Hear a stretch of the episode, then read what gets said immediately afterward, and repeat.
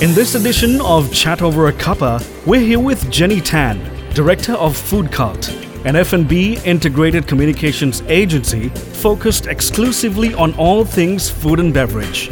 She is currently a committee member of the Singapore Chefs Association and the World Chefs Congress 2024 Singapore and the World Chefs Congress 2024 Singapore Bid Committee. Jenny has visited Sri Lanka several times and is a proud graduate of the Dilmah School of Tea. Jenny, thanks for joining us. Tell us about the Singaporean tea drinkers. What are their preferences and trends in the industry? Now, tea is a big part of the Singaporean lifestyle. In our local coffee shops that we call kopitiams, Singaporeans drink what we call teh, which is essentially tea dust um, with condensed milk, right? And then, of course, you have the variations, which is like teh C, which is, you know, tea dust with evaporated milk, uh, you know, teh kao, which is like stronger tea, you know, with condensed milk. So you have a lot of variations. So tea generally is perceived as an everyday drink in Singapore, right? On top of that, there are also two categories of tea drinkers, right? So of course you have the premium tea drinkers, which is where they appreciate, you know, Chinese tea, Ceylon teas, Japanese tea rituals, you know, and they embrace uh, the, the terroir, the culture, the tradition, and these are purists.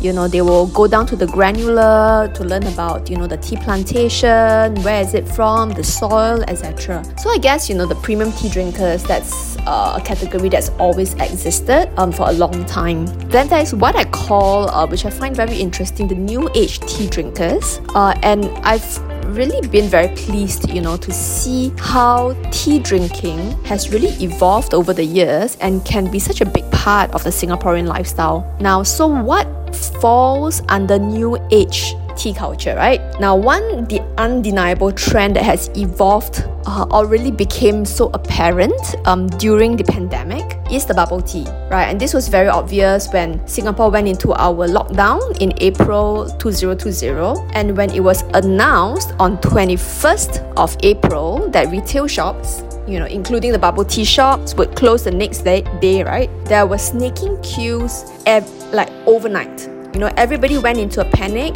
and then they bought like bubble tea in bulk. So tea, you know, has really become very popular as well through this very, you know, everyday kind of treat, right, called the bubble tea. So under the new age tea drinking category, another trend that's really come up during the pandemic um, is the kombucha trend, right? So now everybody's much more health conscious um, with COVID-19, and that's also led to a huge wave, you know, of kombucha appreciation and production as well. You see, you know, kombucha is being offered in most cafes these days, and there's also like big rise in the number of home brewers for kombucha, um, as well as home-based businesses. And here is where you can see a lot of interesting experimentation when it comes to tea. Um, so I was invited a few months ago to the home lab of a kombucha brewer, and she showed me how she was experimenting with this range of tea bases from black tea, green tea, rooibos tea, and then pairing them with local and even seasonal ingredients such as like pea flower pandan, lychees, you know, for really unique flavors of kombucha. So that's something which, you know, has been very heartening to see, you know, to see how tea has also um, evolved. So now another place uh, in which we see tea being used in uh, is in alcohol. And that, you know, has really been uh, very interesting. Um, so I had my first encounter with beer brewed with tea when I was at the Dilmah Real High Tea Challenge finals in Colombo, and it was a project by that incredible team from Chile. Now, when we were when we ran the Dilmah Tea Inspire Awards in 2017 in Singapore, we had an interesting submission by 1925 Brewery and Restaurant, and as these guys also run a microbrewery in Singapore. They used Dilmah's Ceylon Spice Chai for their beer, uh, and they named it God's Gift. So it was designed to pair with like local Singaporean dishes, you know, and obviously this uh, really creative um, piece of work uh, won the special mention for best tea inspired drink and also the overall winner for the awards. And it was really heartening to see that the guys, you know, have actually gone on to introduce more tea based beers um, in their collection, which they kind of change from time to time. And this is also something that we see more and more local breweries going towards as well.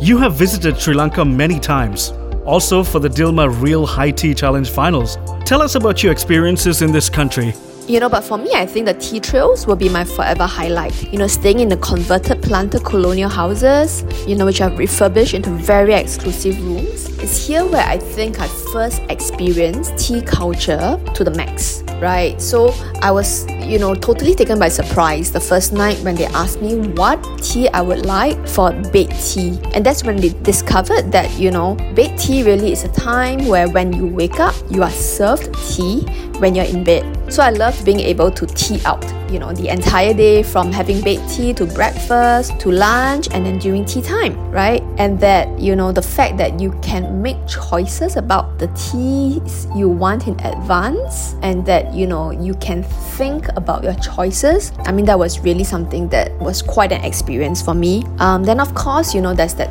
train ride to the tea plantations, which is for me has always been a very meditative journey, uh, not to mention the majestic views as well. So now Dilmah was the reason why I visited Sri Lanka in the first place, and I think I couldn't have had a better introduction. Now I love Sri Lanka, you know, and it's got so much undiscovered beauty. When I share with friends who are planning to visit Sri Lanka, I always advise them to not approach it with a Singaporean mindset, which is to want to visit as much as possible within a trip, but really just to take time to enjoy each region for what they can offer and to break it, you know, into different trips. Um, you know, I've visited Sri Lanka many times and there are many things to love about it. So for, personally for me, I love the architecture designs by Geoffrey Bawa and uh, Sri Lanka has some really actually world-class hotel properties.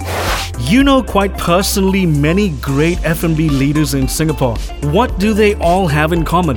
Also, Food Cult as a company focuses on food and beverage businesses. So for the 10 years we have been around, I've had the privilege to meet many great leaders. And I think during the pandemic, great leadership, you know, really takes on, you know, a truer form of definition. Um, we've seen several examples where leaders would choose to cut their pay so that their staff could keep their jobs, knowing that they all have families to feed. And we've seen leadership teams that would fight to make the businesses work, you know, while trying to keep their staff on board. So I think a lot of times people look at creativity and the awards, which is always important and wonderful. But I think for great leaders, they are the ones who will think for the team, lead by example, and are not afraid to make the unpopular choices for the greater good. I understand you like Sri Lankan food.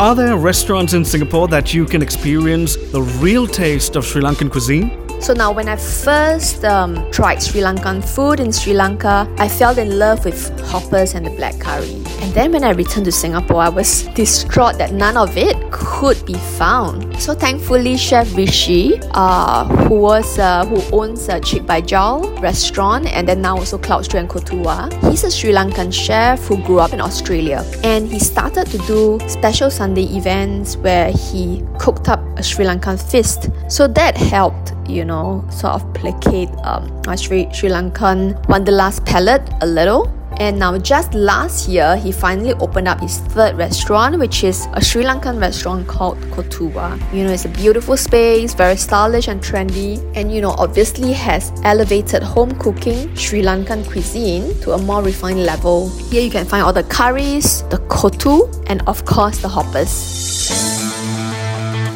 Tea Radio brings you words of wisdom from men and women of achievement on VIP Chat over a cuppa.